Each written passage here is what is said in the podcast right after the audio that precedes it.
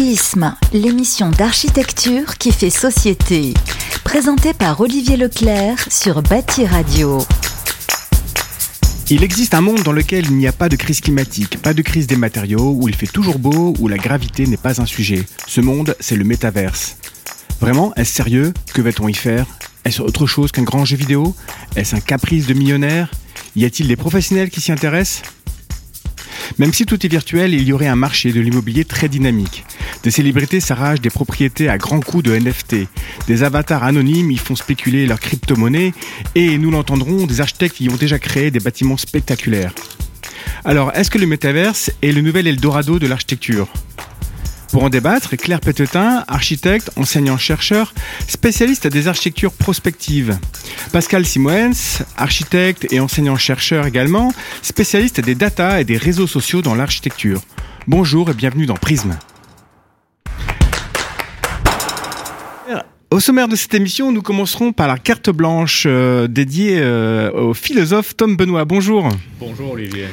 Euh, nous écouterons ensuite une agence d'architecture qui est spécialisée dans l'architecture dans le métaverse. Et nous retrouverons bien sûr la chronique de David Trottin. Bonjour David. Bonjour. Et comme chaque mois, nous terminerons l'émission avec l'agenda des événements et des lectures à ne pas manquer avec Dominique Boré. Bonjour Dominique. Bonjour à tous.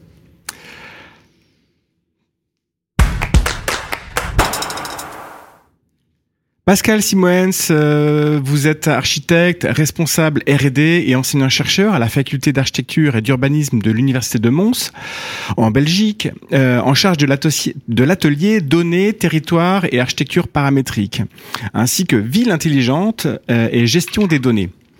Euh, et vous présenterez une thèse d'ici la fin de l'année deux mille vingt-deux sur les data psychogéographiques. Comment utiliser les réseaux sociaux pour mieux comprendre les intentions des acteurs du projet urbain et architectural. Vous, vous écrivez des articles très pédagogiques sur cet univers euh, sur le site internet Lands-Numérique Landscape. Bonjour Pascal. Bonjour à vous. Donc vous êtes en duplex en direct de Bruxelles. Tant bien que mal, oui, on essaye en tout cas. Voilà. Claire Petetin, vous êtes architecte et docteur en architecture, euh, enseignant, chercheur au laboratoire de recherche Léave à l'école d'architecture de Versailles. En mille neuf cent quatre-vingt-dix-huit, vous avez fondé Timezone avec l'architecte euh, Philippe Grégoire, une agence dédiée à la prospective architecturale et urbaine, dont vos travaux ont été exposés euh, notamment à Archilab en deux mille. Moi, je m'en souviens très bien. C'était vos premières rencontres avec ce, ces mondes que, qu'on n'appelait pas encore métaverse. Depuis deux mille quatorze, vous dirigez l'atelier Social Machine, dans lequel les étudiants sont amenés à inventer des nouvelles interfaces de conception numérique interactive. Bonjour Claire Petetin. Bonjour, bonjour à vous. Donc vous, vous êtes aussi en duplex, mais depuis Bordeaux. Oui, voilà, c'est un peu plus beau. Très bien, bah, décidément, nous ne sommes pas loin des métaverses. Hein. Parfait, merci. Et je voudrais commencer tout de suite euh, par la carte blanche euh, de Tom Benoît. Bonjour Tom Benoît, vous êtes philosophe, écrivain et essayiste basé à Marseille. Vous êtes auteur d'un livre à paraître, euh, Aphorisme pour une incitation à construire, préfacé par Rudy Ricciotti, et vous concevez l'émission Philoscopie sur T V cinq Monde. T V cinq Monde, voilà. Philoscopie. Donc le prochain numéro est avec Jean Nouvel. Absolument. Et les métaverses, c'est d'ailleurs l'un des, de vos sujets de prédilection. On va faire un numéro sur le métaverse, nous consacrons un numéro sur le, le métaverse, ce sera le pilote de Philoscopie. D'accord. Et donc euh, aujourd'hui, c'est carte blanche. Bah alors en préambule, je voudrais apporter ma définition de, du métaverse, une définition générique de ce diable ou de ce rêve que l'on appelle métaverse et dont aussitôt le nom jeté au détour d'une réunion, d'un déjeuner, sur un plateau de télévision, sur un, un plateau de radio, l'on aime à conclure qu'il sera question d'innovation, d'avenir, d'argent, d'aller-retour et de prochains sourires, et cetera, et cetera. Le progrès et la catastrophe sont euh, l'envers et le revers d'une même pièce, nous disait Hannah Arendt. Le métaverse n'est rien de pire et rien de plus que notre numérique. Une version du numérique ne nécessitant pas, euh, ne nécessitant plus la présence de l'écran et permettant de ressentir, de sentir, de toucher et pas simplement de voir et de croire. Dans le métaverse, l'observation devient conviction, la représentation devient volonté, ou tout au moins, elle feint de l'être. Je le disais au J T de L C P il y a quelques semaines, depuis le premier sommet métaverse du monde qui se déroulait à Monaco en avril dernier, le métaverse est constitué comme chaque entité d'un corps structurant et d'un corps énergétique. l'hologramme est le corps du métaverse, les crypto-monnaies en sont le segment énergétique. Dans tout champ, tout microcosme, chaque milieu, il y a un corps et il y a de l'énergie. Dans l'industrie, dans le cinéma, dans les histoires d'amour, dans l'économie, plus qu'ailleurs, et dans le métaverse également. Seulement, comprenez qu'une monnaie n'est rien de plus qu'une réserve d'énergie, que le système monétaire puise son énergie des mouvements que l'humain déploie sur Terre en travaillant, en échangeant, et que dans le métaverse, il n'y aura aucune production d'énergie. Et aussi brûlant qu'il puisse être, les fantasmes ne sont pas des passions vécues. Aussi crédible qu'il puisse paraître, le métaverse ne remplacera jamais la réalité. Par conséquent, il sera nécessaire de continuer à ponctionner l'énergie de l'homme pour animer le métaverse et ainsi, par exemple, construire des territoires métaverses, de l'immobilier métaverse. Mais l'immobilier métaverse sera toujours au maximum à l'immobilier ce que certains canards en plastique ont su être aux histoires sentimentales de femmes quelque peu délaissées ou un peu trop misanthropes. Il n'a pas plus concret que l'architecture et pas plus nécessaire que l'immobilier. Le métaverse ne supplantera ni l'un ni l'autre. Au passage, je précise que s'il existe aujourd'hui une crise de l'énergie, c'est un autre sujet, on épiloguera si on, dans une autre émission sur ce sujet, mais c'est principalement parce que la population mondiale n'en a plus, n'a plus d'énergie. Aussi, je demande aujourd'hui, avec urgence et sentence, au prochain ou à la prochaine Premier ministre ou Première ministre de consacrer un segment du ministère de la Santé, du Logement, de la Cohésion des Territoires, de la Ville, quel que soit ce, ce ministère, qui expertise pour chacune des avancées de ce pays la compatibilité de ces évolutions avec l'entretien physique de nos concitoyens. Il s'agit là d'un cas d'urgence. La politique est également urbaine que nous suivons depuis des années est suicidaire, tant sur le plan économique que physique. Vous en doutez ? Constatez l'état de santé de beaucoup d'entreprises et observez simultanément la dégradation précoce de grand nombre de femmes et d'hommes. Le diabète à cinquante-cinq ans est devenu d'usage. Faire de la politique, c'est prendre soin d'une population. Faire de la politique urbaine, c'est aménager les lieux. C'est avant tout ménager, au sens grec du terme, c'est-à-dire prendre soin d'une population, prendre soin d'un peuple.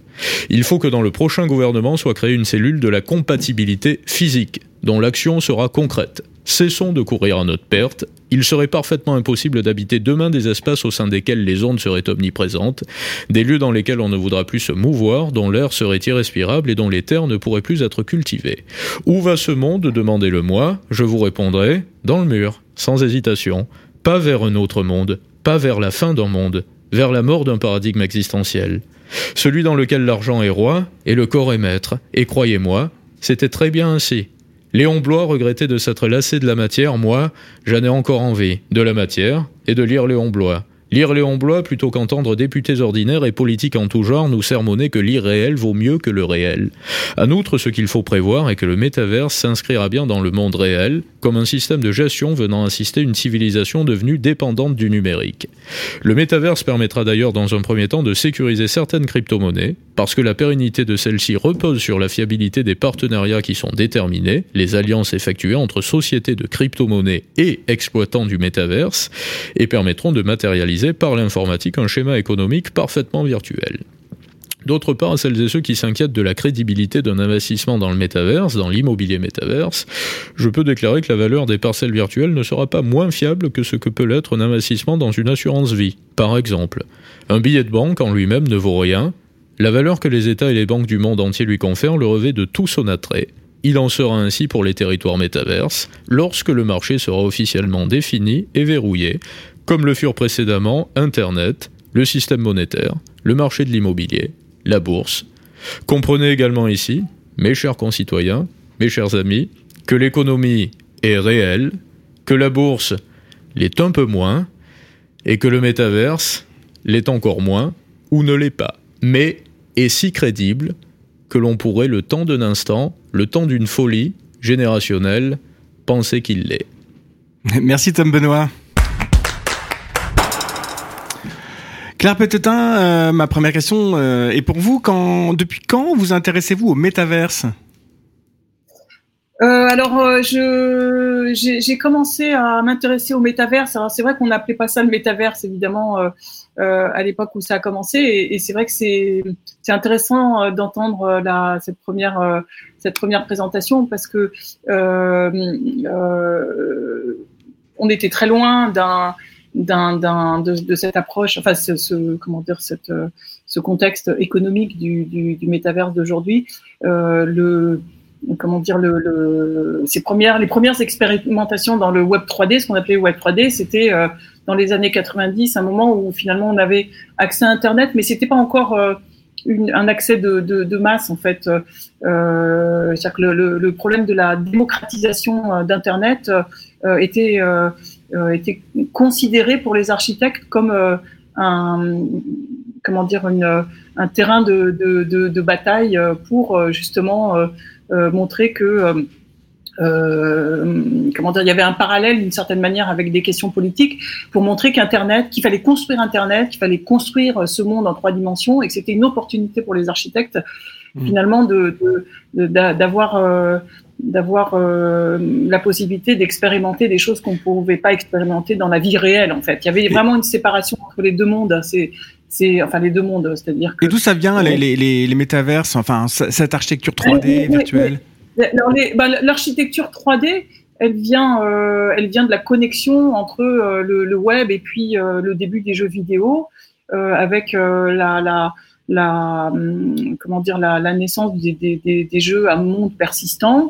Et, euh, et puis avec le développement de formats en fait en trois dimensions qui était le V R M L par exemple, c'est-à-dire qu'on pouvait euh, faire des, des des modèles en trois D et puis les exporter sur Internet. C'était vraiment le, le tout début. Et alors ça vient de la cyberculture essentiellement, ça vient, enfin ce, cette idée du, du, du métaverse euh, vient euh, de la, pandé, la pensée euh, même cyberpunk, c'est-à-dire c'est l'époque aussi. Euh, de cette libéralisation d'Internet, euh, enfin, ce combat pour que l'accès Internet soit, soit libre. Donc, ça vient aussi de toute la mouvance euh, des hackers, euh, des logiciels libres. Euh, et euh, ce qui est très intéressant, c'est cette connexion, en fait, euh, entre, entre euh, les mondes virtuels, les mondes trois D, mmh. les métaverses, et mmh. puis euh, la, la liberté d'occuper, d'inventer des, des, des, des utopies euh, urbaines, par exemple, euh, Euh, donc d'inventer des sociétés euh, complètement ouvertes. Alors ce qui est intéressant, c'est que ça croise aussi euh, quelqu'un dont on entend pas mal parler, enfin on en a beaucoup entendu parler après sans savoir vraiment quelle était l'origine de toutes ces pensées. C'est Akimbe par exemple avec Taz qui vient vraiment de... Temporary euh, Autonomous Zone, c'est ça, Autonomous Zone. Hein. Oui, oui, mmh. exactement, qui a été employé euh, même pour, euh, pour euh, définir la contre-culture architecturale euh, Euh, ou, euh, ou euh, même euh, beaucoup de notions aujourd'hui qui, qui défendent la liberté mmh. d'occuper l'espace. Et, euh, et ça vient quand même de la construction du, du, du, du, du cyberspace, en fait, ce qui ouais. était euh, les premiers, premiers mondes virtuels avec Active, Active World, et cetera. Alors, ce qui est intéressant, c'est, c'est, c'est aussi euh, euh, le fait que la, l'intégration... Pardon ? Non, mais je veux... Allez-y, finissez, que je... je... Enchaîné, je vais laisser aussi la parole à Pascal Simoens qui a, qui a euh, euh, alors comme on ne se voit pas dans le studio, c'est vrai que c'est un peu difficile de se partager la parole. Euh, Pascal Simoens, si, si vous voulez l'expliquer euh, ce que c'est le métaverse, à, non pas un enfant de cinq ans qui peut-être sait mieux que nous ce que c'est, mais en tout cas une personne de quatre-vingt-cinq ans, euh, comment décrirez-vous ce monde ? Alors, je, je, je pense qu'on doit travailler euh, par analogie euh, quand même pour euh, l'ensemble des personnes puissent euh, visualiser. Alors, je, je pense qu'il y a vraiment deux, deux exemples euh, assez simples parce que tout le monde a certainement vu ces deux films euh, là. Alors, il y a, il y a, il y a le film euh, le, le, le, le plus connu qui est euh, Real, Real Player One, euh, où là, on voit vraiment en fin de compte quelle peut être l'interaction entre le monde réel et le monde virtuel. Euh, qui fait que mais, quelque part ce sont des espaces poreux et euh, Boris Baud euh, avait très bien expliqué euh, ces choses-là où en fait ce sont deux mondes qui sont en parallèle mais avec des membranes poreuses entre elles et qui fait qu'à un certain moment ben, notre vie euh, réelle est touchée par la vie euh, virtuelle et euh, inversement. Et un autre film qui moi me paraît euh, beaucoup plus intéressant en fin de compte pour les architectes euh, sur la notion de conception, c'est euh, Inception, où on a euh, un, un monde gigogne avec plusieurs mondes virtuels, euh, alors liés euh, pas nécessairement au numérique, mais on pourrait très bien faire une transposition sur le numérique où chacun peut construire en fin de compte son monde à soi euh, et qui rejoint en fin de compte dans, dans, dans cette logique-là un travail. Et c'est à, à, en tout cas à titre personnel, à partir de ce moment-là, que je me suis posé des questions sur euh, la place de l'espace virtuel et réel et comment on pouvait euh, le, le, le vivre. Et comment on peut le décrire à quelqu'un qui ne connaît pas du tout euh, les métaverses ? Pa- pardon ? Comment on pourrait décrire euh, les métaverses à quelqu'un qui ne sait pas du tout ce que c'est ? Ah, le métaverse, c'est simplement euh, un gros euh, disque dur. Si, si on veut être dans, dans, dans, dans, dans l'espace euh, réel, en fait, il, il n'y a pas de consistance à cet espace-là en tant que tel, sauf que, euh, et, et justement, euh, le, le travail de Louis Drulle était vraiment très intéressant, c'est-à-dire c'est, c'est, l'Internet, c'est un point plutôt que d'être en fait une, une sphère de réseau et euh, tout se recentre sur ce point-là. Et dans ce contexte-là, pour quelqu'un qui ne connaît pas, c'est de se dire, mais j'ouvre une porte et euh, cette porte me permet de pouvoir accéder en fait au monde que j'ai envie de vivre et avec un élément qui, euh, dans le vécu quotidien, à mon avis, sera certainement quelque chose à, à développer dans les réflexions qui viendront dans les, les années qui viennent, euh, c'est qu'on sera peut-être dans un même espace, mais on ne verra pas nécessairement le même espace. C'est-à-dire que le virtuel permet euh, de, d'avoir un prisme de lecture qui est euh, autocentré et individuel, même si on est dans un espace commun entre les différentes personnes. Il y a des gens qui aiment bien les bâtiments qui sont de couleur rouge, d'autres qui sont de couleur noire, grise, verte ou mauve, peu importe. On pourrait avoir le même bâtiment euh, dans, dans le métaverse, au, au, au même endroit, euh, mais néanmoins euh, qui n'est pas perçu de la même manière en fonction de, de, de celui qui le, le regarde. Et donc, ça pose pas mal de questions aussi à ce niveau-là. Claire Petetin, qu'est-ce qui vous intéresse dans les métaverses ? Qu'est-ce qui vous a poussé, en tout cas, à ouvrir votre champ de réflexion sur ces mondes virtuels ? le, le, la, Peut-être l'aspect le plus intéressant pour, pour, pour moi, pour nous, enfin, on était une équipe, euh, c'était plutôt... Euh, De, de, d'aller au contact de, d'un public qu'on ne pouvait pas atteindre euh, en tant qu'architecte, c'est-à-dire euh, vraiment considérer que ces espaces, euh, ces espaces de construction euh, virtuelle, euh, ils étaient accessibles évidemment moyennant d'avoir, euh, d'avoir Internet. Bon, je parle de, quand même des années deux mille, hein, on est dans quatre-vingt-deux mille. Et euh, le, donc, ce qui était le plus intéressant, c'est vraiment la, quasiment le, le, de considérer que par le prisme de ces, je ne sais pas si on peut appeler ça des outils ou des médias, ces médias, on pouvait approcher aussi euh, une dimension de l'architecture qui était vraiment une dimension de participation, de co-construction, euh, ce qu'on pouvait faire, ce qu'on ne pouvait pas faire avec euh, euh, des outils euh, classiques de, de l'architecture. Donc, à travers ces mondes virtuels, à travers le jeu, parce que on travaillait beaucoup sur la notion de jeu. On pouvait mettre en commun un, un langage qui était celui de l'architecture et permettre à des, soci- des civilisés, enfin des, permettre à une population euh, qui n'avait pas accès à cette culture de d'avoir la possibilité aussi de contester des projets. Nous, on s'inscrivait vraiment euh, comme euh, comme euh, euh, comme euh, comme considérer que c'était plus un instrument presque politique. Mmh. Et d'ailleurs, on a travaillé sur euh, essentiellement dans le cadre de reconstruction de de rénovation de cités euh, des années mmh. soixante. Euh, Pascal Simoens, euh, vous voulez réagir par rapport à ça ? Oui, oui, je, je voudrais euh, appuyer sur une chose que, que Claire vient d'expliquer et qui euh, me semble excessivement importante, justement pour comprendre en fin de compte ce futur du métaverse qui est en fin de compte un espace parallèle, c'est qu'il y a une logique de co-construction. L'Internet aujourd'hui n'est pas, alors, donne cette impression d'espace euh, très individualisé. Euh, on fait ses propres recherches, euh, on a, a sa, sa propre sérendipité, mais globalement. Euh, et je rejoins totalement ce qui vient d'être dit, euh, on constate que si on commence à analyser les choses de manière un peu plus détaillée, et euh, on, se, on se rend compte totalement en fait d'une co-construction, euh, soit euh, sur les réseaux sociaux où les gens en fait se rejoignent sur des thématiques avec lesquelles ils s'entendent, alors euh, certains parleront de complotisme, mais plus généralement dans la grande majorité, les gens arrivent à, en fin de compte à, à, à s'auto-construire. Ah, on a juste perdu un petit peu euh, Pascal Simoens. Euh, je pense qu'il y a une petite coupure d'internet, euh, dans, une rupture euh, dans le dans la métaverse. Ah voilà, on a retrouvé. Virtuel. On, on, a, on vous avait juste perdu un petit peu. C'est, c'est pas grave parce que ça me permet de de, de vous montrer un exemple assez intéressant de l'architecture de, des métaverses. Enfin, montrer si on peut dire ça comme ça. J'ai essayé de me promener sur Decentraland, l'un des univers, euh, euh, et en commençant ma visite, j'ai fait euh, la rencontre d'une agence d'architecture spécialisée dans ce domaine. Ça s'appelle Metaverse Architects. Euh, ils sont basés aux États-Unis, à Malte, et ils rassemblent différents profils. Alors, il y a des architectes, des designers, il y a aussi des agents immobiliers, des développeurs, des spécialistes en crypto-monnaie et en N F T. Et euh, j'ai demandé à Michael, l'un des associés, quels étaient ses clients et comment il exerçait ce métier dans le monde virtuel.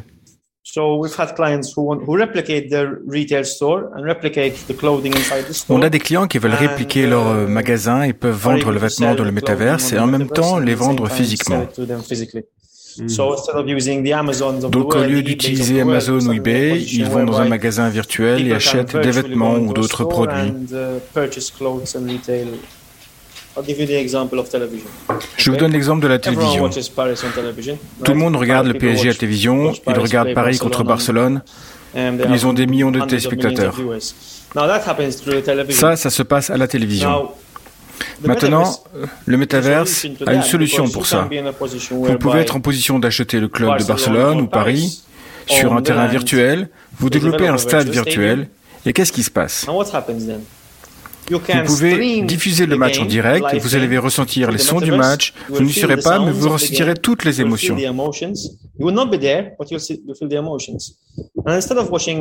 de payer un abonnement à C N N ou une chaîne de télé, vous payez pour voir Paris-Barcelone en utilisant le métaverse. Donc ce n'est pas de l'argent, c'est une expérience. Les gens qui font ça vont gagner de l'argent. Même virtuellement, vous avez besoin de bons architectes. Plus un bâtiment est attractif, plus il va attirer les gens. On ne reproduit pas la vie réelle. Ce n'est pas une institution financière formelle, ce n'est pas une forme de bonheur, c'est juste une expérience qui transcende notre technologie actuelle vers la technologie de la télévision ou de la radio, et cetera.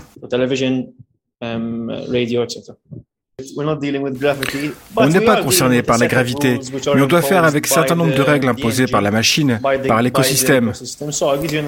Par exemple, sur Decentraland, vous ne pouvez pas construire comme bon vous semble. Vous devez posséder une quantité substantielle de terrain. Si vous avez une parcelle, vous pouvez construire vingt et un mètres carrés, la surface de mon studio. Si vous en avez deux, vous pouvez construire le double, et cetera. Ça marche comme ça. Il y a toujours un écosystème qui vous pousse à acheter plus pour construire plus et faire plus de business. C'est une des règles avec lesquelles nous travaillons. Architecturalement, comme vous le dites très bien, on n'est pas affecté par le climat. Je pense que les médias nous montrent comme voulant imiter la vie réelle. C'est impossible. Mais on ne peut pas l'imiter. On est juste là pour faire du système d'Internet actuel un système meilleur, plus vertueux et plus transparent pour chacun. Le code, c'est quelque chose qu'on ne voit pas en architecture. On crée des jeux, des fonctions qu'on n'a pas dans la vie réelle. Par exemple, vous pouvez passer devant un bâtiment et voir de l'art N F T toujours animé. Ça, c'est un élément de code. On avait un client il y a quelques mois, il avait une parcelle. Ils ont développé une structure très cool pour une compagnie de jeux comme un casino. Donc ce qu'ils ont fait, c'est le construire. Ils ont payé pour ça, ils l'ont loué comme casino, et les casinos commençaient à avoir ses propres clients. Ça a créé un retour positif, et ils ont créé l'offre et la demande. C'était très intelligent. Ils savaient qu'il y avait des clients pour un casino. Ils l'ont construit, et le casino a commencé à créer des événements. Et là, qu'est-ce qui s'est passé ? Le casino rayonne dans le monde entier, tout le monde va dans le casino, ils jouent ensemble, ils payent pour jouer au casino, et ainsi, ils constituent un écosystème.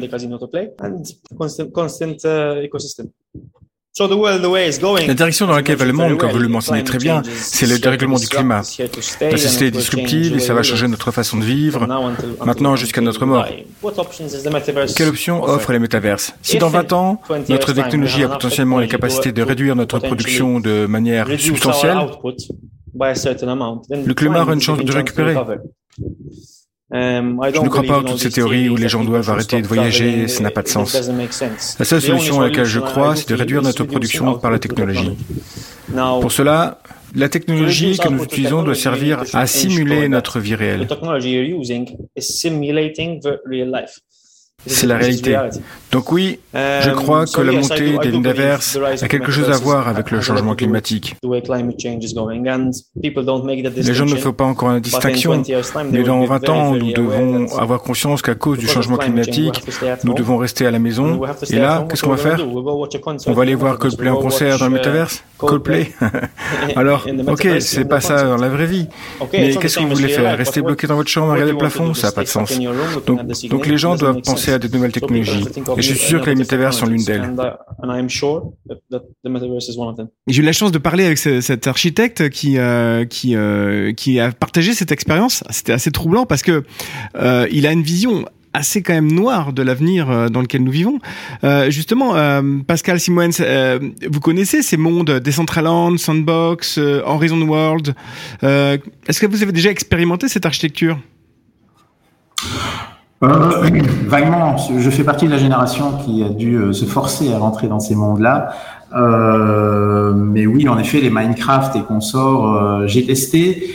Euh, à, t- à titre personnel, en tout cas, je, je pense qu'il y aura toujours deux mondes en parallèle, euh, peut-être trois ou quatre euh, d'ailleurs, mais euh, venir remplacer en fait un monde par un autre ne me paraît pas être la bonne perception en fait de l'évolution des choses. On a eu des exemples comme Second Life qui ont démarré au, au début des années deux mille, deux mille dix, euh, où tout le monde s'imaginait, les banques avaient déjà aussi euh, acheté euh, des espaces pour pouvoir euh, constituer euh, leur prochaine agence. Euh, alors, qu'est-ce qui se passe aujourd'hui si on prend cet exemple des banques? Ben, en fin de compte, Second Life, plus personne n'en parle ou très très peu. Mais en parallèle, en fin de compte, on voit une digitalisation complète des banques. Mmh. Et donc, je pense qu'il y a cette, justement cette perméabilité entre les deux mondes qui fait qu'on n'est pas dans un monde ou d'un autre, mais bien à un certain moment, on, on va pouvoir euh, se changer les idées dans un monde pour des raisons X ou Y, professionnelles ou de loisirs. Et de l'autre côté, on sera toujours très, très, très content d'aller voir un match de foot euh, in real life, euh, dans le vrai monde, parce que les expériences ne seront pas les mêmes. Et nous sommes des animaux qui nécessitent des expériences avec leurs cinq sens mm. euh, et euh, qui sont encore aujourd'hui inscrits dans notre A D N. Claire Petetin, est-ce que vous croyez en cette architecture ? Claire Petetin, est-ce que vous croyez en cette architecture euh, qui est, qu'on a entendue euh, juste à l'instant ? je, je, je, je, je, je, je considère qu'il y a des, des, des, des, des choses à, à expérimenter en tant qu'architecte, mais euh, pas de cette manière. C'est-à-dire que c'est vrai que quand, enfin, pas de cette manière. C'est-à-dire, moi, c'est vrai que ça, m'a, ça, me, ça me fait un peu peur euh, aussi de, d'imaginer euh, euh, que euh, les mondes virtuels, les, le, le métaverse devient euh, plutôt un centre commercial. Euh, Euh, extrêmement perfectionné et, et euh, j'ai l'impression qu'on on y regarde que l'aspect économique, l'achat de terrain, la spéculation euh, et je suis, c'est vrai, un peu euh, enfin, je, je, j'aurais tendance à imaginer que pour les architectes euh, ce sera bien autre chose et je suis pas sûre que les architectes sont intéressés par cette approche en fait de la culture architecturale de la construction. Ce que je trouve intéressant, c'est plutôt de, d'imaginer que quand même il y a un problème avec la mobilité, c'est-à-dire que on a fait l'expérience du Covid, on a été enfermé chez soi et, et, et on sait que euh, Euh, il faut, euh, il faut dans des moments où on est obligé d'être immobile et peut-être la société va vers ça, euh, trouver, euh, enfin on est obligé d'être mobile, euh, immobile, oui, et trouver euh, des espaces de, de de de continuité. Il n'y a pas de sépa- Je suis d'accord sur le fait que c'est pas une séparation. Euh, je pense que la séparation entre le monde réel et le monde virtuel, ça appartient aux années quatre-vingt-dix. On n'est plus du tout là-dedans. On a les, les personnes de ma génération ont vu leurs en, propres enfants jouer aux jeux vidéo. Ils savent très bien comment ça se passe. Euh, les, les, l'interaction avec le monde envahit les espaces domestiques et on ne sait même plus à qui on s'adresse. Enfin, quand on s'adresse à, à quelqu'un, on s'adresse à, à travers un écran, mais ça ouvre sur sur un, un, un, un, un comment dire une multitude de, de de mondes parallèles. Et finalement, on fait même plus la différence entre euh, ce qui est euh, la présence physique dans l'espace et la présence euh, euh, numérique. Donc, je pense que c'est toutes ces questions-là qu'il faut qu'il faut réfléchir. Et ce que je trouve euh, Euh, ce qui pour moi est, int- est important, c'est le corps. Hein. C'est, c'est vraiment de, de, de, de tout ce qui va être développé euh, autour des, des, des, comment dire, des, des interfaces corporelles, c'est-à-dire les, des, des systèmes haptiques qui permettront de sentir, de toucher, de se cogner. De, Parce que de, pour l'instant, ce genre de monde, il n'a que ne, ne, ne régit que deux sens, c'est-à-dire la vue et l'ouïe. À la rigueur, le toucher avec le retour haptique, mais pas plus. On n'a oui, pas les cinq mais, sens, quoi. Mais, Mais c'est, c'est, c'est là où il y a des choses intéressantes à faire dans l'architecture. C'est dans, dans vraiment dans, à la fois dans l'aspect euh, social de la, de la co-construction, pouvoir euh, partager une culture, euh, travailler, euh, travailler à plusieurs. Je pense que c'est plutôt, bon, alors, on peut considérer que c'est plutôt des outils euh, collaboratifs. Et puis de l'autre côté, la question de la sensorialité, qui est vraiment euh, un, un domaine de développement très intéressant pour les architectes, c'est-à-dire mmh. jusqu'à où on peut aller, par exemple, sentir les choses, sentir, enfin se servir de, de, de, de, de, de, de, de ben, tout, tout ce qui fait euh, finalement le plaisir de l'espace. Ouais. Euh, Tom Benoît, vous, vous avez, en tant que philosophe, comment vous voyez les choses ? Parce que c'est vrai que ces métaverses euh, euh, nous déstabilisent en tant qu'être humain. Alors, ce qu'il faut noter, selon moi déjà, c'est que, pour rebondir sur ce qui était dit précédemment, c'est qu'il n'y a pas de distinction des mondes. Il n'y a qu'un seul monde. Et en ce sens, il n'y aura pas de transition numérique, il n'y aura pas de transition métaverse. Il va y avoir une confrontation, comme on a vécu précédemment une confrontation avec l'industrie, par exemple. Mais lorsqu'il y a eu une industrialisation, on n'est pas, euh, on n'a pas basculé dans le monde de l'industrie. On n'a pas supplanté le monde réel. Donc, on reste dans le monde réel. Il n'y a qu'un seul monde, quoi qu'il en soit. On est dépendant du corps, on est assujetti aux nécessités d'entretien du corps également, dans tous les sens du terme, du corps euh, mental également, de la santé mentale qui dépend là aussi du, du corps et de la, la santé physique. Donc il n'y a pas de distinction de deux mondes. On va composer avec un petit peu plus de numérique, c'est ça tout simplement le métavers. C'est du numérique augmenté, c'est du numérique sans l'écran, c'est du numérique omniprésent, c'est de l'hologramme, c'est la présence d'un avatar, mais c'est pas, c'est une imitation du réel dans une industrie numérique, tout simplement, mais c'est mmh. pas un autre monde. Mais justement, euh, Pascal Simoens, il y, y a quelque chose qui, euh, qui me paraît intéressant, c'est qu'on pourrait croire que, comme il n'y a pas de gravité, euh, on pourrait voler, et cetera. Mais quand on rentre dans le métaverse, on met un casque, euh, on a éventuellement des capteurs au niveau des mains, mais on est quand même en chair et en os, et on est posé sur le sol. Donc, pour reproduire nos mouvements, il faut quand même un sol virtuel. Donc, euh, est-ce qu'il n'y a pas une limite, quelque part, euh, dans euh, l'invention et l'imaginaire euh, d'un, d'une architecture du métaverse ?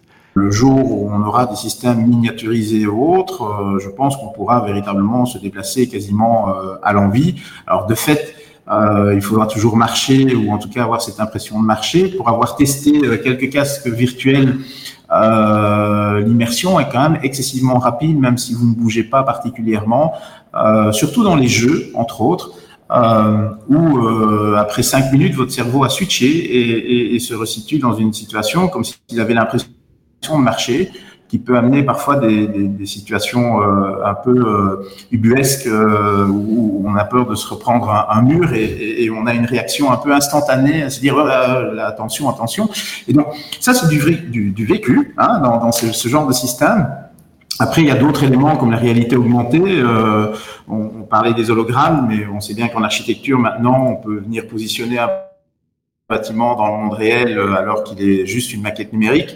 Et donc, c'est cette porosité qui est excessivement importante. C'est qu'à un certain moment, euh, notre éducation, notre cerveau, les jeunes générations déjà pensent totalement différemment dans l'usage du numérique que, que, que les plus anciens, dirons-nous. Et euh, ça continuera de cette manière-là et ils seront habitués par d'autres systèmes et leur cerveau va s'adapter euh, un peu plus lentement probablement, mais néanmoins, euh, euh, je veux dire, au niveau de leur sens, vont s'adapter en fin de compte à ces nouvelles technologies et donc vont compenser peut-être cette notion de se déplacer. Je m'en fais vraiment pas sur la limite en fait technologique. La question est plutôt la, la, la limite philosophique, la limite sociale euh, et, et d'autres aspects tels que cela. Il y a un élément que je voudrais compléter parce qu'on on parle beaucoup en fait d'un... d'un d'une approche qui est dans le sens du monde réel vers le monde numérique, mais n'oublions pas l'impact que le, non numérique, le monde numérique pourrait avoir dans le monde réel. Mmh. Mais ça, on va en parler un petit peu tout à l'heure. Je voudrais laisser la parole à David Trottin pour sa chronique. Euh, effectivement, on enfile son Oculus Rift avec envie. Oui, euh, moi ma première rencontre avec le, le, les métaverses, ça remonte à une quinzaine d'années et avec l'apparition des, des jeux massivement multijoueurs. C'était euh, Second Life et c'était euh, une autre opération qui avait lancé Canal plus, qui s'appelait Deuxième Monde, qui était une vision double de Paris. Euh, la vie numérique est, est entre le jeu vidéo et le réseau social. C'est un parallèle entre la vraie vie euh, et ça semblait le destin naturel d'une société qui voulait passer au numérique en suivant le flux alors un peu poussif des modems. Euh, la spatialisation architecturale pouvait apparaître comme euh, l'ultime euh, interface des usages numériques. Euh, mais c'est à rester un point de vue d'architecte parce qu'en fait cette deuxième vie elle lorgnait d'abord vers le cul parce que Internet dans les il y a une quinzaine d'années c'était quand même massivement euh, orienté vers euh, vers le cul et puis le commerce donc des lieux de date virtuels pour le premier, des boutiques virtuelles pour le second et surtout une notion qui apparaissait qui était l'avatar. Là on fabriquait une nouvelle identité numérique, euh, on pouvait renaître, changer, s'améliorer, c'était une véritable révolution sociale. Et le truc fascinant était alors que les concepteurs avaient ouvert la création de représentations spatiales. On pouvait, grâce à des outils de modélisation, fabriquer des espaces pour accueillir les avatars.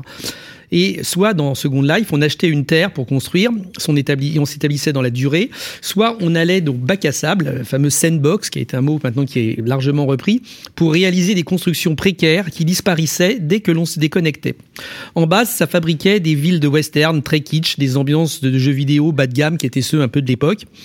Euh, justement, Claire Petetin et avec, avec Claire à l'époque, on a eu l'occasion de faire travailler des étudiants architectes à l'école de Versailles sur cette vraie fausse vie. Le moteur de modélisation permettait une certaine liberté, et si l'on considère cette réalité comme un contexte, on obtenait un territoire de projet fascinant qui interrogeait à ce moment-là les trois piliers fondamentaux de notre art d'architecte.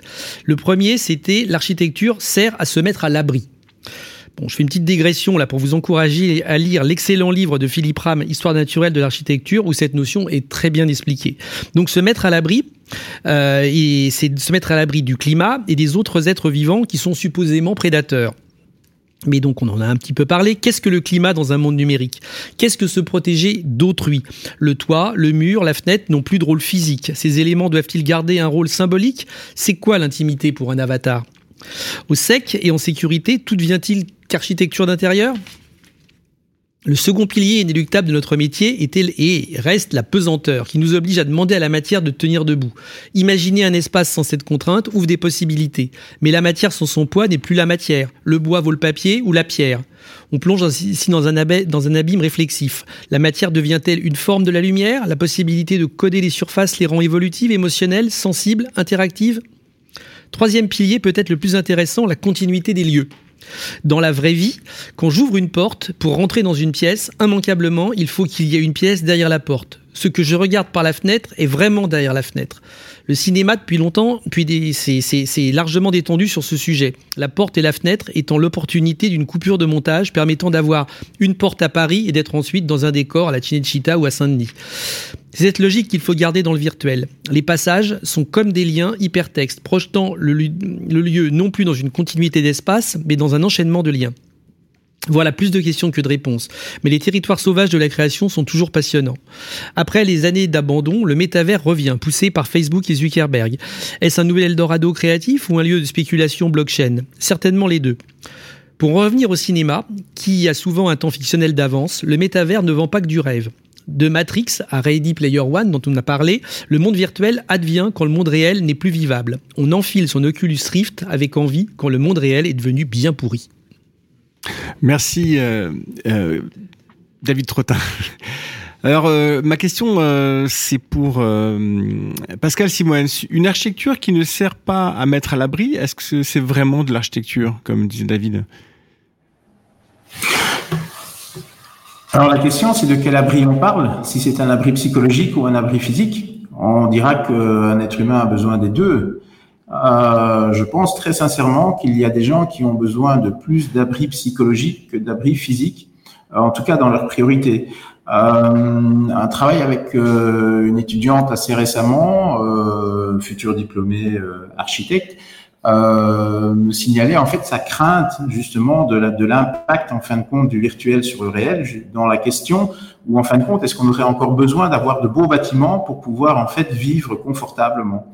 Euh, je pense qu'il y a des gens qui n'ont pas besoin de châteaux pour euh, se sentir bien, mais par contre ont besoin de se trouver euh, dans des espaces euh, à leur échelle et qu'ils pourront retrouver en fin de compte dans, dans le métavers. Donc c'est de nouveau euh, c'est, c'est, c'est ce lien entre les divers, différents espaces peut amener en fin de compte des prises de position de, de chaque personne ou de groupe de personnes par rapport en fait à, à l'architecture réelle, qui devient secondaire par rapport à ce qui est vécu dans d'autres mondes euh, en parallèle et avec d'autres communautés. Donc, c'est pas euh, une secte qui va se retrouver dans dans le fond de la campagne euh, tout seul, loin de là. Et Claire Petetin, est-ce qu'il y a une, euh, fron- pardon, Claire Petetin, est-ce qu'il y a une frontière nette, selon vous, entre le monde virtuel des métaverses et le monde réel ? Je, je, je, c'est, comment dire, je crois pas qu'il y ait de frontières nettes et je pense que la génération des, des, des, des joueurs euh, euh, de jeux vidéo euh, euh, ne se pose même plus, enfin je dis la génération parce que je, j'en fais pas partie, hein, mais, mais euh, ne se pose même plus ces questions-là. En fait, d'ailleurs, quand on parle de séparation, euh, je pense que c'est un peu, euh, c'est, c'est, c'est un peu obsolète ces questions-là. Euh, ce qui, ce qui est important, euh, c'est euh, la, d'essayer de comprendre comment, comment s'interconnecte la, la, la, l'espace, euh, l'espace physique et puis euh, sa prolongation. Moi, je pense que c'est plutôt, c'est plutôt une, une, une augmentation, c'est l'espace augmenté. Enfin, on parlait... Euh, On parlait de, à un moment donné, des espaces augmentés. Enfin, c'est, c'est, c'est une autre qualification. C'est-à-dire que on peut considérer que l'architecture peut être agrémentée aussi de, de, de, de nouvelles euh, formes hein, qui seraient euh, des, des, sous la, comment dire, euh, sous, sous, sous, sous cet aspect numérique ou virtuel.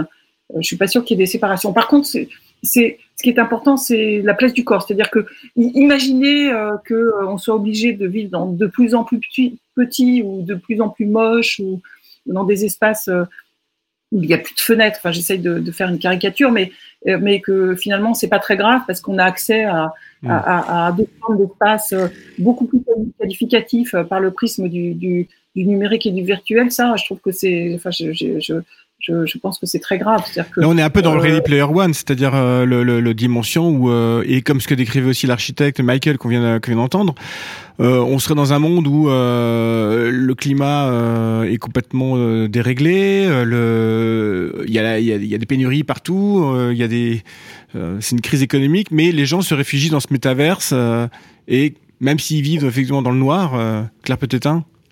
Oui, je, je, oui, mais alors là, on aborde une dimension qui est une dimension éthique, c'est-à-dire que euh, finalement, le luxe, euh, ça va être euh, de, de, de se rapprocher de la nature, euh, d'avoir des grands espaces. Alors, on n'est pas obligé d'aller jusqu'au château, hein, mais, mais d'avoir euh, une qualité spatiale euh, en lien avec les éléments naturels.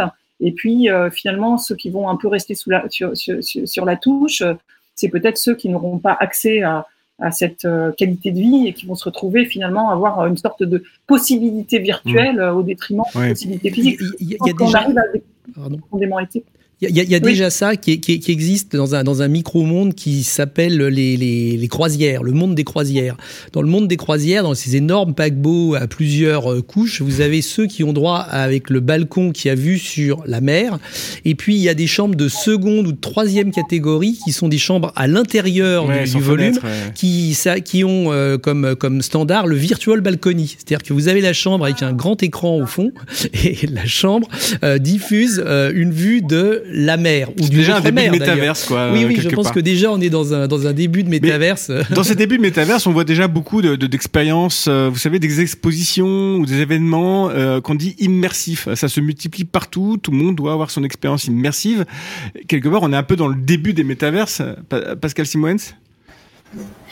Mais certainement, mais euh, ce qui est intéressant dans, dans ces conditions-là, c'est que on se rend compte que ce sont souvent les artistes qui s'approprient euh, en premier lieu euh, ces nouveaux espaces et autres. Donc quelque part, c'est un, un, un indicateur, je pense, c'est un indicateur culturel par rapport au fait que c'est pas une mode, c'est juste que la technologie permet de faire de nouvelles expériences euh, en, en, en la matière. Et, et, et, et donc dans ce contexte-là, on, on, on se dit que les architectes, il est grand temps de commencer à réfléchir à ces questions-là, parce qu'on parlait des, justement de ces petits espaces sans fenêtres euh, ou autres. Je pense que si les architectes ne s'approprient pas cette question-là, euh, du, du, du métaverse et de ses conséquences en fait dans la vie réelle et de cette porosité entre les espaces, d'autres le feront à leur place. En, s'ils considèrent que les espaces, enfin que les mondes sont toujours en parallèle. Et donc euh, peut-être qu'on devra vivre dans des logements un petit peu plus petits, mais j'ose espérer qu'on ne vivra pas dans les caravanes euh, superposées de Ready Player One.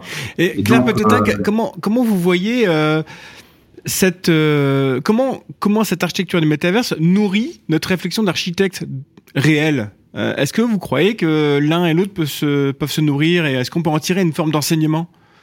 Ben, je pense que, enfin, j'ai, j'ai l'impression que, en tout cas, ce qu'il en est aujourd'hui euh, des, des, des réflexions sur le métaverse, c'est euh, plutôt justement un retour euh, de l'expérience euh, de, de ces de ces mondes-là euh, ou de ce monde-là ou cette, cette euh, vers euh, vers euh, la, enfin vers la, la vers l'élaboration de notre propre monde, c'est-à-dire que euh, finalement, euh, euh, quand on regarde, enfin, on parlait de l'expérience de de, de Minecraft. Euh, c'est vrai que euh, ça a marqué toute une génération et euh, ça crée d'une certaine manière un rapprochement entre euh, l'archi- la, la, la, comment dire, la société civile euh, et l'architecture. C'est-à-dire que euh, je crois plus à l'idée du, du, du, du sandbox, c'est-à-dire un espace euh, qu'on expérimente d'abord dans, enfin, dont on, où on expérimente l'architecture de manière un peu, euh, un peu abstraite, avec des formes euh, très, très, très innovantes. Et puis, euh, comment, d'une certaine manière, on peut, euh, on peut construire euh, de manière plus démocratique la, la, le, le, l'espace euh, dans lequel on vit euh, nos, nos, notre vie sociale, en fait. Mmh. Pascal Simoens. Oui. Mais je, je compléterai euh, aussi sur le fait qu'il y a cette question d'une architecture plus versatile. À partir du moment où on est dans un monde virtuel, en fin de compte, comme j'expliquais tout à l'heure, on peut avoir des bâtiments qui changent de couleur euh, en fonction du jour et de, de, de l'envie de la personne. Euh, plus concrètement, euh, dans le monde réel, évidemment, c'est un petit peu plus compliqué, hein, mais euh, on voit certaines architectures, entre autres un studio qui est en train de construire un immeuble à appartements euh, à Munich, où euh, cette architecture versatile, alors c'est pas une architecture sur roue qui va bouger ou autre, hein, pas ces, ces utopies des années soixante-dix, mais où euh, le paramétrique et euh, le B I M amènent à pouvoir euh, faire des appartements qui sont euh, de deux chambres, puis ensuite deviennent des plus grands living, et puis euh, parce qu'il y a moins de chambres, parce que les enfants sont partis euh, euh, aux études, et font que euh, ces choses que de nombreux architectes essayent de mettre en œuvre depuis euh, des décennies, c'est pas nouveau, mais on est peut-être à une conjonction aujourd'hui avec les outils numériques mis à disposition, où on a la capacité de le faire avec des, des, des budgets euh, plus raisonnables, mais qui permettent aussi, en fin de compte, comme on le voit dans l'usage qu'on fait des, des espaces numériques, c'est une forme de versatilité beaucoup plus euh, et flexibilité, en fin de compte, du logement en tant que tel, euh, quitte à un certain moment euh, se dire ça devient un logement pour une personne tiers qui vient de l'extérieur, mais en fait les cloisons sont, sont beaucoup plus déplaçables euh, et, et, et d'autres éléments tels que ceux-là. Comme je vous dis, euh, il y a des, des, des tests qui sont en cours avec des blocs d'appartements, donc euh, quatre-vingt-dix à cent appartements, où euh, à Munich, on, on se dit on va essayer de tester cette logique-là pour faire en sorte que ben, tout au long de la vie, on n'a pas le même appartement. Mmh. Pour autant qu'on reste dans le même appartement, évidemment. Alors, euh, c'est vrai que le temps passe vite et le, pardon, l'émission touche quasiment à sa fin. C'est pour ça que je voudrais laisser la parole à Dominique Boré, présidente d'honneur de la Maison de l'Architecture, pour les, l'agenda et les événements euh, du mois. Alors, après le métaverse, l'agenda de juin vous propose des expériences bien réelles qui s'appuient sur une lecture sur la sobriété numérique, une découverte photographique de trois artistes et, si le réel vous attire encore plus, d'y mettre la main à la pâte ou plutôt dans la terre crue.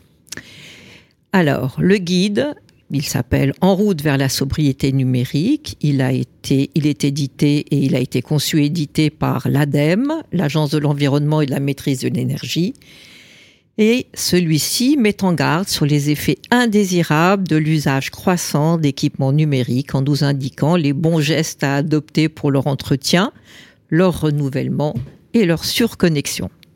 À ce propos, je ne résiste pas à rappeler qu'il est fortement recommandé de télécharger des vidéos plutôt que de les regarder en streaming et, à, et je ne résiste pas non plus à énumérer quelques chiffres issus des travaux de Shift Project. Près de quarante-huit milliards d'objets numériques fonctionnent en deux mille vingt-cinq, soit plus de cinq mille pour cent en quinze ans. Plus de un milliard de smartphones ont été vendus dans le monde en deux mille dix-neuf. dix à douze milliards de mails sont, échange- sont échangés en une heure dans le monde, hors spam. Sachant qu'un mail avec une pièce jointe consomme trente-cinq grammes de C O deux, sans pièce jointe quatre grammes, un tweet zéro virgule zéro deux grammes et enfin une requête Internet six virgule soixante-cinq grammes, ce qui explique que treize pour cent de la consommation électrique française est liée aux services numériques.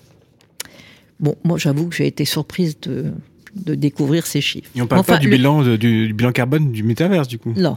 Oh ben non, là, je, je, je suis sortie. Non, mais il faut, à un moment donné, il faut sortir du métaverse.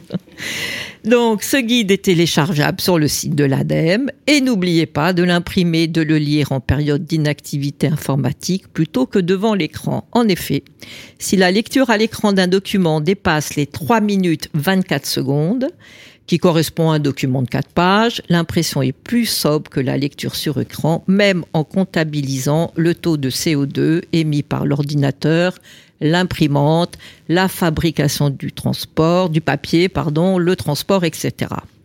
Mais alors, vous m'objecterez que l'on transgresse ici la loi du zéro papier. Je sais, je sais, j'en perds mon latin, ou plutôt ma grammaire de la sobriété, que celle-ci soit heureuse ou pas.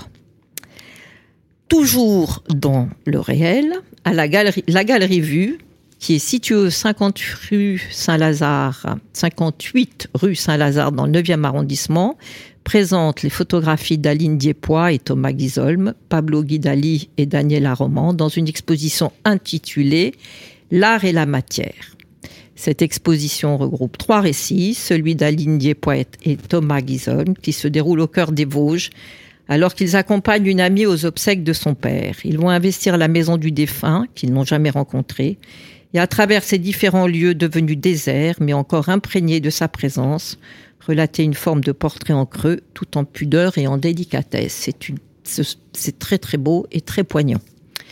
Celui de Pablo Guidali, qui saisit des silhouettes furtives, qui trace des sillages sans destination, comme de fragiles apparitions dont on pourrait douter un instant qu'elles aient bien existé, tant elles paraissent déjà s'évader dans le hors-champ. Là, une mariée, ici un chien sombre, comme un mauvais augure, un enfant pressé qui s'enfuit. Parmi ces images, une fillette, pieds fermement plantés au sol, bouche grande ouverte dans un cri silencieux. La matière est là dans le corps et le mouvement. Enfin, celui de Daniela Roman en Ardèche, dans une cimenterie du groupe multinational Lafarge. Il y flotte une vision des temps anciens de la ville du Teil, faite de poussière, de fumée et du familistère qui abritait les familles d'ouvriers qui travaillaient pour l'usine.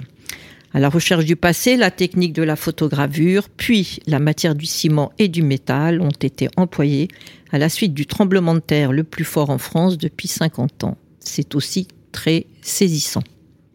Pour mémoire, quand même, pour mémoire, la Galerie Vue a été créée en mille neuf cent quatre-vingt-dix-huit par l'architecte Xavier Soule, galerie qu'il dirige toujours, à signaler. L'architecture mène à la photographie et à bien d'autres arts. Mmh.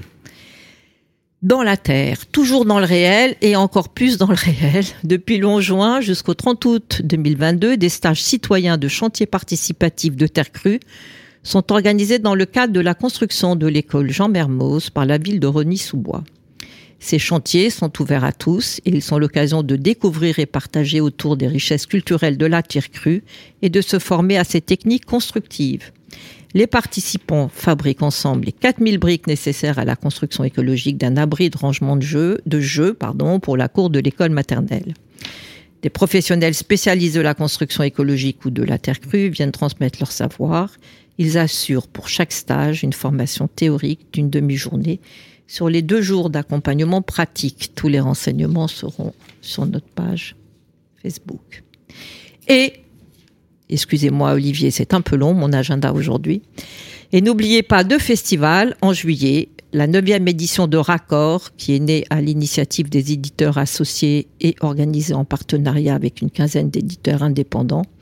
Et chaque année, une fête du livre consacrée au cadre de vie, de l'urbanisme et de l'architecture, tout en y mêlant des lectures randonnées, des mises en musique, des conversations philosophiques, des expositions. Ce festival est accueilli du premier au trois juillet par la Maison de l'Architecture en Île-de-France, dans le dixième, à côté de la gare de l'Est. Et en septembre, parce qu'il faut bien déjà penser à la rentrée, le Festival de la Ville Sauvage à Marseille par l'association Va Jouer Dehors, qui se déroulera du quinze au dix-sept septembre deux mille vingt-deux. Son objectif, montrer que l'architecture est d'abord et avant tout une rencontre et non la juxtaposition d'objets inertes associés les uns aux autres. Et que Marseille en est bien à l'archétype, elle qui est à la croisée de chemin entre une ville standardisée et un héritage de strates historiques uniques, grâce auquel la ville préserve son identité. C'est pourquoi les trois jours du festival sont placés sous le signe de la ville insolente, créative et résistante, et de la parole foisonnante, celle de l'architecte, de l'aménageur, de l'élu, en passant par l'étudiant et l'habitant, et tout cela autour d'un banquet, de débats et d'expositions. Merci Dominique Boré. Donc tous rendez-vous en septembre à Marseille euh, pour ce festival de la ville sauvage qui a l'air très intéressant. Euh, un petit mot de la fin à nos invités, euh, Claire Petetin, euh, Pascal Simoens. Un petit mot pour conclure par rapport à votre Votre message d'avenir sur les métaverses, faut-il y aller? Faut-il euh, ne pas y aller? Faut-il euh, euh, prendre ses précautions? euh, Comment vous voyez Pascal Simoens, par exemple? Je dirais simplement que la meilleure chose qu'il y a à faire, c'est de se dire on y va et puis on va explorer. Je pense que quand on est dans le monde de la construction, l'objectif, c'est toujours de construire demain et pas de réfléchir au passé, même si parfois il faut le, le sauvegarder. Et donc, cette analogie au monde réel me paraît judicieuse aujourd'hui. On doit à la fois sauvegarder le monde qu'on connaît aujourd'hui, Euh, comme le patrimoine, euh, parce qu'il fait sens, mais aussi regarder demain euh, et, et, et l'avenir et se dire que ça nous offrira de nouvelles expériences. Mmh. Tout simplement. Claire Petetin, pourquoi y aller?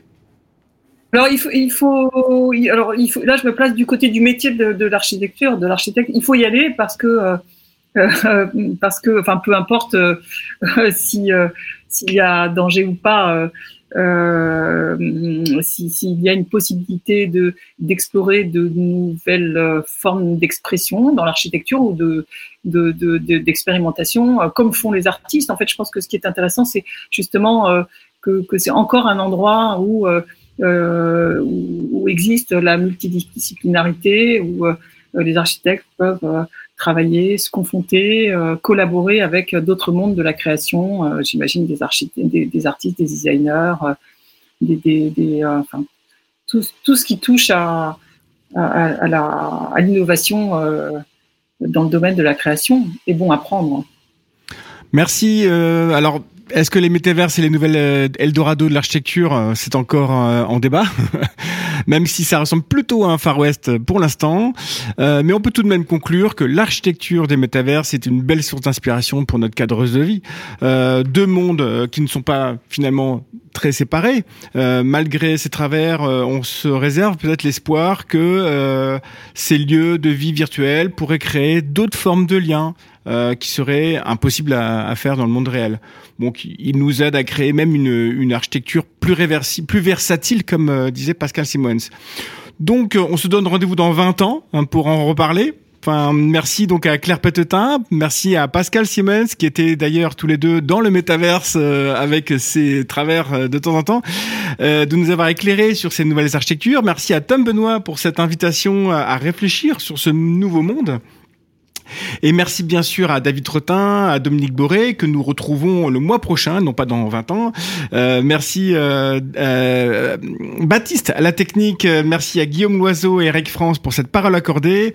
En tout cas, nous, on se voit le mois prochain, en juillet, et cette fois, c'est pour parler des architectures pour voyager.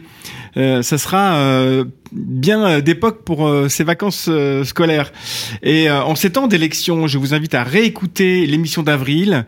Euh, élections, vote et territoire sont-ils li- sont-ils liés? C'est sur la page euh, de, de Prisme euh, sur Bâti Radio que vous pouvez retrouver sur bâti radio point com. Vous pouvez aussi nous écrire à prisme point bâti radio arobase gmail point com et nous retrouver sur les réseaux sociaux, réseaux sociaux. Et moi, je vous dis à très vite. Prisme, l'émission d'architecture qui fait société. Présentée par Olivier Leclerc sur Bâti Radio.